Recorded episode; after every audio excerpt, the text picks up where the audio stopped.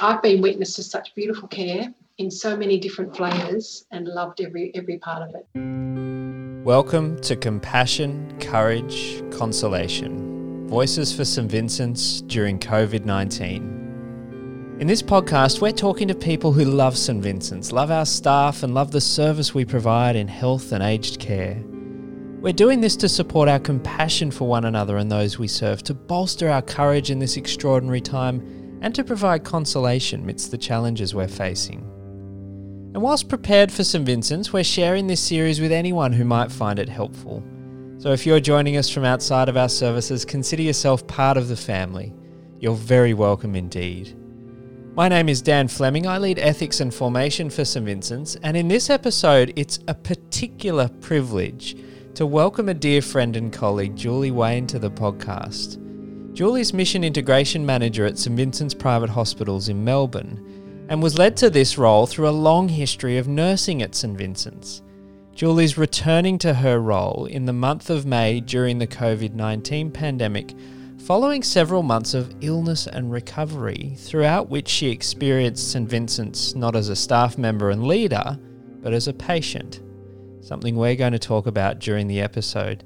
Julie, it's wonderful to have you here. Welcome. Thanks, Dan. It's such a treat that you've invited me to this podcast. Oh, I can't wait. I can't wait to hear what you have to, to share with us all, Julie. And welcome back as well. Julie, you. are known to many around the St Vincent's Group for your role as Mission Integration Manager at St Vincent Private Hospitals, Melbourne, as I mentioned in the intro. And as I also noted there, you found yourself as a patient in one of our services earlier this year. Could you tell us a bit about how that, that happened, how that came about? Uh, sure, Dan. On Christmas Eve last year, just gone, I was out busy shopping, preparing to cook, preparing to finish wrapping presents, etc., for the big Christmas Day and Boxing Day with family. And I was out shopping and felt terrible, felt terrible, and kept plodding along. finally got home with all the shopping, all the groceries, and thought, I feel dreadful. I need to be seen by someone. Um, and so I got myself a cab and went to St Vincent's to the emergency department. And from there on, I was put into a bed and I became a patient. Nothing, not the Christmas that I was expecting. So on Christmas Day for Christmas lunch, there was a beautiful meal provided by the hospital, but I had a, um, a CT scan for lunch.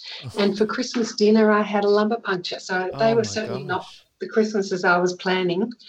But I was a patient in the bed. Most people didn't know me there, and that was lovely because I was treated so beautifully by people that didn't know me and treated so care with such kind kindness, compassion, such joy. It was really a treat to be a patient in the bed. Um, on such what really would be otherwise not the best day of the year to be in hospital. I had a sudden onset illness and a very slow recovery. So I'm in the middle of my recovery, and each day I improve a tad. Wow, Julie. So it was a, a, sudden onset, as you say, and you found yourself in uh, celebrating the Feast of the Incarnation, Christmas Day, um, feeling the mission incarnated through the very people who were caring for you. Yes. Um, I was just, uh, the, the, the, most extraordinary thing that I have come away with. Um, I, as you may know, as I was a theatre nurse, so I spent a lot of years, many years, working with surgeons and anaesthetists. And they're a bright and bold bunch of people. But I hadn't had much to do with physicians. And I'm just astounded and feel so blessed that the people that looked after me, the medical doctors looked at, looking after me, were so gentle and so kind. Just every time they approached me, it was kindness. And I thought, these people are just handpicked for their role so beautifully. And I was so, so privileged to be a part of the care that they were giving. Oh. Every day without fail, it was joy and it was gentleness and it was kindness. How amazing. And Julie, on that background in nursing, what was it like for you being the recipient of care instead of the provider? Well, um, being an old nurse, it was lovely to see young and fresh new nurses doing beautiful work and really inspired modern nursing. And it was also lovely to see not so young nurses, nurses my age, doing the old fashioned lovely caring that, that I would have given and that I was trained for. So it was really lovely seeing different generations of care, the expertise and experience, and the fresh enthusiasm. All of the E's were what you see in nursing. Um, it was really um, very, very good. And it was beautiful watching in a teaching hospital, it was beautiful watching senior people showing the way and hand holding um, to junior people about how to do things best. And while you're listening to somebody learning, you actually hear not so much the lesson, but the rationale for the lesson. So on Christmas Eve, I had um, an attempted attempt at a procedure that failed, and the doctor giving the doing the procedure was teaching someone more junior, and they actually failed in in doing it. It wasn't their fault; it was probably my anatomy, but they um, were so apologetic that they couldn't do it, and I was sort of wanting to apologise that actually no, it's probably my body, it's not you or your ability, but listening to the the teacher teach the learner um, why you say things, why you do things. That was a real privilege to be a part of that. And I was always listening because they, medical, you know, in the medical field, you get told things, but when you hear somebody learning, you actually hear um, a different perspective. You hear the side, the sidebar of what's being taught and what's being explained, and that was really lovely. And I was at many, at many um, many interactions, there was a student, a learner, and a, a wise teacher. That was a really lovely privilege. Yeah, beautiful. And uh, I think that's a remarkable insight, isn't it, to teaching itself? Like it's the proximity to the learner and that relationship is so beautiful as well. But also, uh, the learner and the teacher are vulnerable, and you're vulnerable in that moment, and you're all kind of sharing this sacred space. Um, yes with with a view to uh, stimulating healing. What a remarkable thing. Mm. Julie, what did your experience teach you about St. Vincent's that you didn't already know? Oh, well, I think, I, I mean, you know, leading mission in our hospital, compassion is something that I love to drive, I love to note, I love to acknowledge. But actually feeling the compassion given by some of the doctors was beautiful. Christmas Eve, the most beautiful young doctor looked after me. He was in and out of my cubicle six or eight times, and every time he came in, he had the most beautiful manners. Always asked permission for what he was wanting to do or ask or, or see. And he was just warm and generous. And at the end of the night, uh, then the specialist finally came in and I got diagnosed. And then I didn't, you know, I think they said, go, you know, try and get some sleep. Then about, I don't know whether it was 12 or 1, but he came back, this lovely junior doctor, not junior, but younger doctor, came back and he said, I just want to say happy Christmas. And I'm really sorry that you're so sick, but um, I'll be thinking of you and I'll say a prayer. And I thought, oh, how beautiful. It kind of still makes me think of how beautiful that compassion was. Um, that's one one beautiful one. And then on New Year's Eve, I didn't see that doctor again. New Year's Eve, I was in the ward up on the 10th floor, the most beautiful close view of the city. And I thought, you beauty, I'll be able to see the fireworks. Imagining half of the patients would be there in this empty room looking at the fireworks. To my shock, only I was the only patient that set my phone alarm to get up to watch it. And so I got there about 10 to 12 and walked into this empty, it was an empty ward. And I sat down, grabbed a chair because I couldn't stand, and grabbed the chair and um, sat down and thought, I'll just enjoy these fireworks, enjoy the new year. 2020 is going to be better than the, the end of 2019. And about a minute to 12, about 30 staff came from theatres and ED, and they, oh, they, they acknowledged that I was there, but I didn't know any of them. And everyone was just quietly enjoying it, loving these beautiful fireworks. It was magnificent, the fireworks display. And I thought, this is just a beautiful way to see the year out, bring the new year in. And at the end of it, the lights were out in the rooms because to get the most out of the fireworks. And at the end of it, this person tapped me on the shoulder and said, Julie, it's Julie, how are you? And it was the same doctor from Christmas Eve. Oh, wow. Said, I've been thinking about you all week. I haven't been at work. I've just come back and I was going to look you up. How good to see you. Got this beautiful pre COVID big hug. Happy New Year. Hope you get well. It was the most beautiful thing. It was meant, obviously meant to happen. He didn't know that I was still in or that I was up and well enough to get to the, these beautiful fireworks. So that was really lovely. The second beautiful story of compassion from a doctor was my specialist. Every day he was in, often twice a day. This was Christmas Day, Boxing Day, all the public holidays. And about day five, he said, Now, you know, we're going through all the detail every day. And he said, Is there anything else I need to know or you want to tell me? It was just a really lovely, beside sort of question And I said, Yes. And I'd been in a, a four bed ward, beautiful ward, modern, everything was there. But I was in a ward by the door, not by the window. And because I was the only female in the ward, the nurses and everybody kept the screens closed around me um, for a bit of privacy. And so everybody could hear everybody's happenings. You could hear conversations, you could hear doctors' diagnoses, nurses' care, but you couldn't see people. So for most of it, until I was a bit more mobile, I couldn't see anybody. And so I said to this doctor, I said, come here. And I beckoned him down to the pillow and I said, look at my view. I had these four beige curtains. All I could see was beige curtains. I said, I haven't seen sunshine or daylight for five days. And he said, I'm going to fix that. He went out, he came back with a nurse in a wheelchair, and they took me out to the sunroom. It was the first sun I'd seen, or daylight that I'd seen for, you know, since I came in. That was heavenly. So it just, I thought, you know, it takes me to say it, I'm missing daylight because I do like sunshine and daylight, and for him to say, I can fix that. He could have just said, Yeah, well, you know, tough, you're in hospital, get well. But he just said, I'll fix it. And he did, and it was beautiful. So that from that moment on, I was able to be in the sunroom quite a bit of the day and see sunsets and sunrises.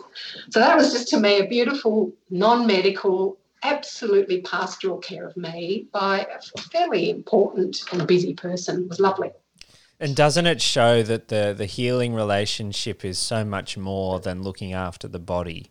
Uh, as Absolutely. you said there, taking a bit of time, listening carefully, and doing simple things to open up the possibility of of you experiencing the beauty outside and and mm-hmm. those who know you know very well how much you love beauty you love seeing the sunsets you love um, yes you're an artist so you love painting them as well so uh, for him to to note that and then to be able to respond is just wonderful Yes.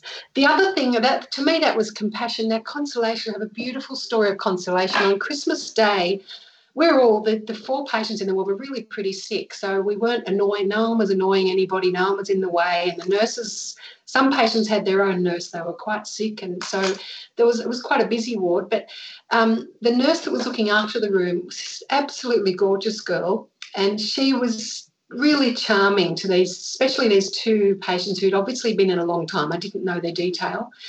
Uh, i picked up a bit from being a nurse but they were pretty sick and she'd had a lovely day. One of them, who hadn't been out of bed for days and days and days, I gathered, she took him to the shower.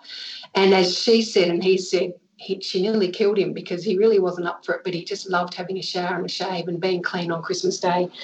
And so he was very appreciative and that had a lot of fun. And I was really a witness to it rather than participating because I was new and no one knew me. And I was just quietly just taking it all in and having a lot of tests that day, Christmas Day. But the next morning, so she was she was gorgeous. And the next morning, about quarter to seven, Boxing Day, she came in and named, said hello to everybody, and named the two long-term men by name and said, I'm so sorry I'm not in here today. And it wasn't about her ego. She said, But, you know, we had so much fun yesterday. I want to come back and I'll have a cup of tea with you later. And to her word, she did. She came back in her break and had an afternoon tea with both of them, which I thought, how beautiful is that? She could have gone off to the coffee shop. She could have gone and done whatever, you know, you do in break time.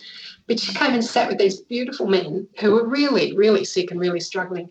So to me, that was just a beautiful consolation. Mm, that's extraordinary. And the third, yeah, the third part to the story of this in this ward was um, courage. One particular day, one of these very sick gentlemen had a very, very um, difficult conversation with his, I think it was his wife, I don't know, it was a woman. And it got, it's like, you know, when you're watching a couple having an argument, you don't want to listen, you don't want to be there, but you, you're witness to it and you can't get away from it. So we're all in our beds. And this um, patient's wife was really having a go at the patient, really blaming him for everything that had gone wrong in his illness, blaming him for all of his outcomes, blaming him. Just really, she'd obviously had enough, and he was he was a gentle soul. He couldn't didn't fight back and couldn't fight back, but she got more and more aggressive. She got really loud and really aggro, and we're all we couldn't see each other. We all could we all went quiet and we felt really uncomfortable. And luckily for us, there was a doctor in with the other sick gentleman. And she just pulled back the curtains. I couldn't see it, but I heard it and said, Madam, this is not acceptable. You cannot do this to our patients. And your, I don't think she said husband, but this man does not need you doing this to him. You have to leave. And she got narkier and narkier and louder. And eventually, I think probably she wasn't far off getting a code black call, but she eventually went. And then the doctor said to the man who's been harassed, that's terrible. You you're too sick to be going putting getting put through this. Do you want me to get her banned? And he said no. She won't come back. She said she said her bit. She won't return, and he did, and she didn't return in the, the days I was there. But I just thought, what courage. We all were. You know, you don't want to look, you don't want to listen, but you're exposed to it. That doctor just had heard one too many bits of abuse and just said that's not on. You've got to leave. He's too sick to put up with this. And so I thought, wow, thank goodness there was someone in the room well enough to exercise courage. I probably would have done the same had I not been unwell, but in the bed, you're pretty vulnerable lying there, wanting to stand up and you know speak up. So I don't know which doctor it was because the curtains were on. I never saw her, but oh, brave girl, and she did it well. Yeah, and and there there are two parts to the courage, aren't there? There's the courage yes. to speak up, but also, I mean, there are probably three parts actually. There's the courage to speak up, the courage to stay behind and check in with him, but also, you know, you and I both know what the doctor's schedules are like. The courage yes. to kind of even you know take a bit of extra time and energy midst uh, often a very very significant workload. Um, rather than, as you suggested, just kind of say, okay, there's too much for today. I'm going to keep going. It's again this remarkable commitment to care, isn't it? Mm-hmm. The other, the other part to this um, this part of the discussion, Dan, was um, as a staff member of St Vincent's Health Australia, I, I, kind of had a chat with each of the staff people as they came to me. Mm. So the man that mopped the floor every day, he did it with such pride and such joy, and he would finish. It took him forever to do this room. Looked beautiful, and he would look back almost as if to look at the shine and go, that's my work. Mm. So I said to him one day, I said, Do you love your job? And he said, I love working here. I love everything about wow. this job.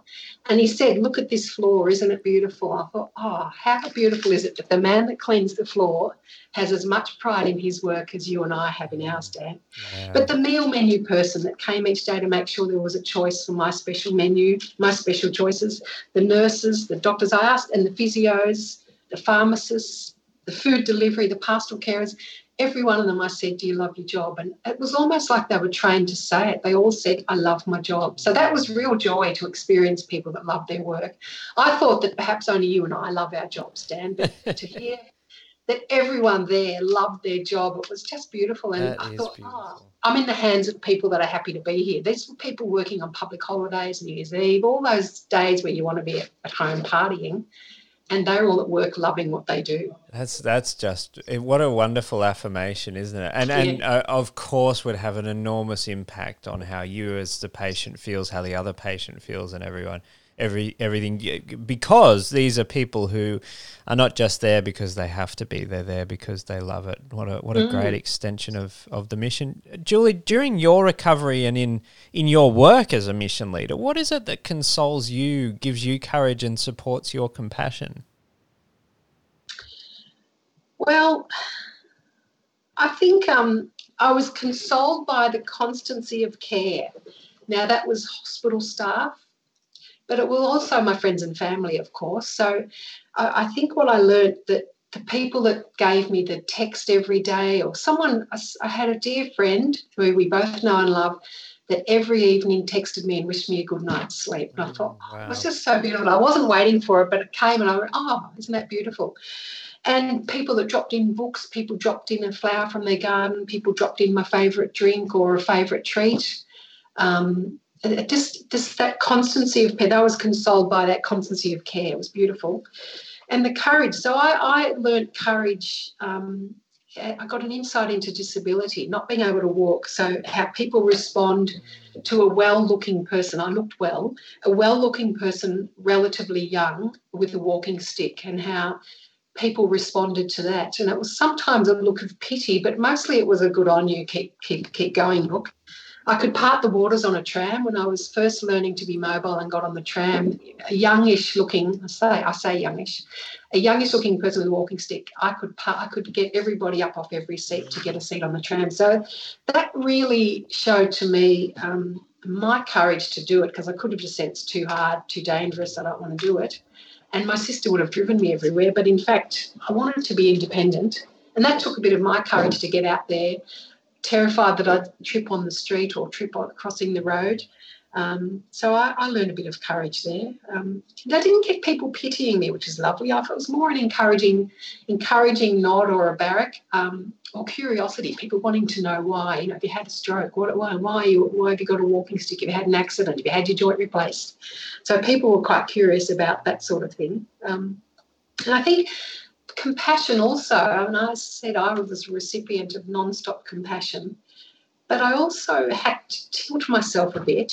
I was on a bit of a tilt because people, many people, friends, staff, colleagues, many people, their first response was, Oh my gosh, what a shock, what a terrible shock. You must have been so shocked.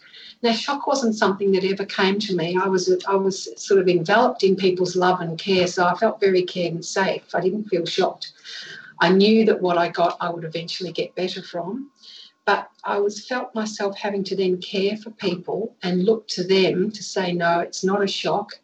You're you're shocked, but it's actually okay. I will get better. So I was kind of surrounded by beautiful people, but I was reacting and needing to care for them as well as mm. they wanting to care for me. That was um, a really interesting thing that I didn't think I'd have to do. And I think people in grief say that that they sometimes have to look after the people who are trying to care for them, and it's mm. it's not a it's not to me. Uh, grief is different. This was um, the shock factor, and I I wasn't in shock. I was um, took it all on board. Uh, very early on, one of the um, a physiotherapist said to me, "You need to take two steps forward, and every two steps forward, one you take one back because your progress will be very slow. You'll get there in the end, but it'll be very slow." And those wise words. Within a few days, I thought I have to embrace patience. Patience isn't something that I'm actually have been good at, and I've really embraced it well. I haven't been hankering to do more than I could, or hankering to do a bit of work, or I was able to let go, and that was a really important part of being a good patient and a well patient to get well was to have patience. And I think that's why patients are called patients. You know, I, I used to joke about it, but you become a patient because you need to be patient. And that's where I was. And I still am there in that slow rehab part of my recovery. Yeah, wow, what a rich, rich response, Julie. And I think that you, you've you've touched on so many brilliant things there. But what, one is that the com- compassion is always a two way street, isn't it? Just like yes. the healthcare professional patient relationship, uh, it's never just one person pouring care onto another. Um, it's it's always something that is um, yeah dialogical, goes back and forth, and the courageousness of just taking the few steps that are possible really comes through for me. And I just loved your use of that word constancy, um, that, that consolation comes through not a piece of compassion here and maybe a little bit over there and a little bit over there, but the constancy of it that you experienced among those caring for you and those close to you. That speaks volumes, doesn't it? Because it, it reminds us that in trying to um, continue our mission, we need to be constant in it, not only in the kind of extreme times, but all the time. And that's really what makes it come alive. Mm. Dan, the thing that was, I would like to say, it, it's a parallel to when I was a teenager, my mum died. And when mum died, we got lots and lots of beautiful sympathy cards. And I, as a teenager, I read them. Some of them were from friends of mine or friends of mine's parents who didn't know mum or dad, but they were sending them to dad and myself and my family. Uh, beautiful sympathy cards. And at that time, I thought, I'm never, ever going to hesitate to send a sympathy card to someone because it's so lovely. Even though the, you know, the connection is not about mum, it was about helping and supporting us. And on that, from that day on, I always send a sympathy card. I think it's just a really lovely thing to do. And also a get well card and all of the beautiful love and good wishes that I got. It's made me realize just that five minutes to write a card or the two minutes to pop in. A, a, the best visitor in a hospital is a short visit. A five minute visit is the most beautiful tonic. Doesn't you don't need to stay for an hour. Five minutes is beautiful, and don't hesitate. A little trickle of that distant love or the instant love is just so beautiful. It's such a tonic to get well. To know that your team are barracking for you, and so don't ever be afraid to send a text or to make a quick call or pop in if you're allowed to to visit a sick person because when you're sick you're kind of lying there flat out not quite sure when it's all going to end and to see some of your real life people and real life work mates and real life extended family it's so lovely to have that um, as a constancy as well what a wonderful encouragement. And Julie, I always end with the same question on the podcast, and I'd love to put it to you now. And I'm especially interested in, in your answer given your recent experience. What would you like to say to all of our staff across St. Vincent at this time? Look, two things I'd like to say. The first thing is that I know that compassion comes in many colours. It's a colourful thing and it comes in all shapes and sizes. So don't think that you've got to fit the mould and do it the way that you know you think the, text, the textbook prescribes it. Do it the way you do it. I was I was recipient, I reckon, of probably 400 people in my time, a month in hospital, I reckon I was a recipient of four or 500 people doing it differently, and every single one of them touched my heart and gave me good care. Um, so, really, you know, we know that compassion is an act of love. Well, I was fully loved in the palm of St Vincent's hands for that month. And then I went to tele, uh, sorry, I went to outpatient rehab, and that went on for about. Uh, oh, about two months or so face to face. That was terrific. And the physios were brilliant. They brought me back to really good function. Um, and then COVID started, and so the physio sessions that were twice or three times weekly went to telehealth. Me, I'm a bit of a cynic, and I thought, well, what would be the point of having a hands on physio on the telephone? So I was a bit dubious. But within 10 minutes of the first call, and I did it then twice a week, I set up my phone on the bookshelf at home and then did all of the exercises and drills that the physios had taught me, and they taught me new ones over the phone it was as good as. In fact, it was better because I didn't have to get up, go out, get on the tram, or get a lift to rehab. I was actually just doing it at home. Um, so it was actually uh, COVID's byproduct of really extending great telehealth. I think is a great thing. Um, my GP is doing the same thing, telehealth, and it's it's really lovely. And it's kind of nice having a different relationship with the carers, as well as face to face, where you're the patient, they're the carer. Now it's a telephone conversation, which to me is a bit more equal. Um, and I'm quite enjoying that. Um, but yeah, I think really it's about look after each other, keep doing it. I've been witness to such beautiful care in so many different flavours and loved every every part of it. Julie Thanks, Wayne, it's wonderful to have you back, and it's been wonderful to chat with you today. Thank you so much for joining me. Thanks, Dan. I hope people or someone gets something out of this. Um, I've certainly got a lot from it. Thank you. You've been listening to Compassion, Courage, Consolation Voices for St. Vincent's during COVID 19. This podcast series has been developed by St. Vincent's Health Australia. For more information about St. Vincent's, visit www.svha.org.au. The music for this podcast comes from Kevin MacLeod. His track Bittersweet let us in, and you can hear his track Touching Moments 1 now. Kevin's website is incompetech.filmmusic.io, and the music is brought to you under the Creative Commons 4.0 license. All of this information and more is provided in the text accompanying this podcast. Thanks for listening.